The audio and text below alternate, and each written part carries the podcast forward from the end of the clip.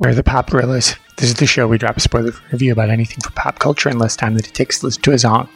In 2008, the Wachowskis decided to follow up the Matrix trilogy with a live action adaptation of Speed Racer, starring John Goodman as Pops, Susan Sarandon as Mom Racer, Christina Ricci as Trixie, Matthew Fox as Racer X, and Emile Hirsch as the titular character Speed Racer. Look, this movie is maligned it is a bomb by every stretch of the imagination. $120 million budget, $93 million gross. Look, I get it. I get why people hate it. It is like an assault on the senses.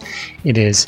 It needs to be a movie that comes with a warning uh, for people who have seizure disorders for real. And I'm not saying that flippantly. It is a mess of a film to look at if you're not ready for it.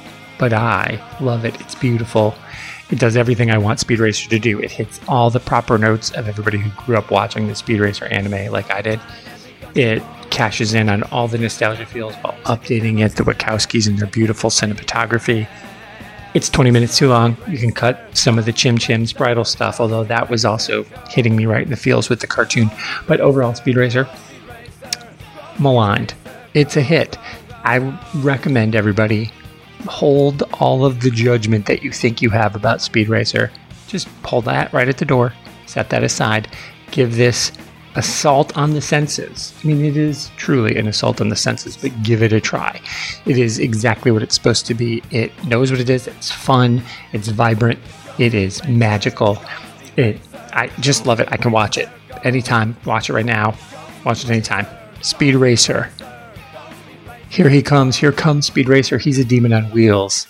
He's a demon and he's going to be chasing after someone. He's going to be chasing after you to go watch the much maligned, totally unrightfully panned Speed Racer. Give it a chance. This is one of those movies that was set up to fail, I think, because everybody was like, ah, ah Speed Racer. I don't know. Go see it. Speed Racer.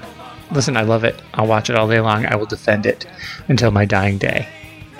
And this review, like every Wachowski's movie, see what I did? It went on a little too long. That was on purpose. But it's still good, right? Don't forget to subscribe because you never know what the Pop Gorillas will strike next.